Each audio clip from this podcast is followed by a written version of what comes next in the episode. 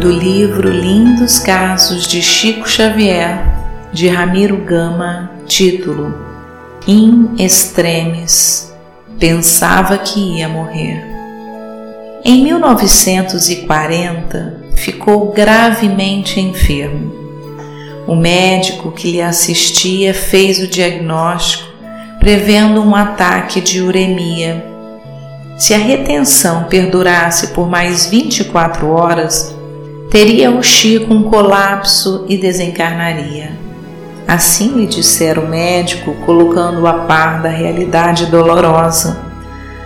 O facultativo saiu e Chico notou que do alto, Bezerra de Menezes, André Luiz e Emmanuel providenciavam-lhe recursos mostrando-lhe que era grave seu estado. Preparou-se então para morrer bem.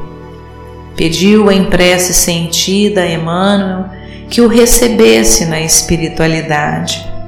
Seu amoroso guia, sentindo-lhe a intenção, considerou: Não posso, Chico, auxiliá-lo no seu desencarne. Tenho muito que fazer mas se você sentir que a hora chegou, recorra aos amigos do Luiz Gonzaga. Você não é melhor que os outros.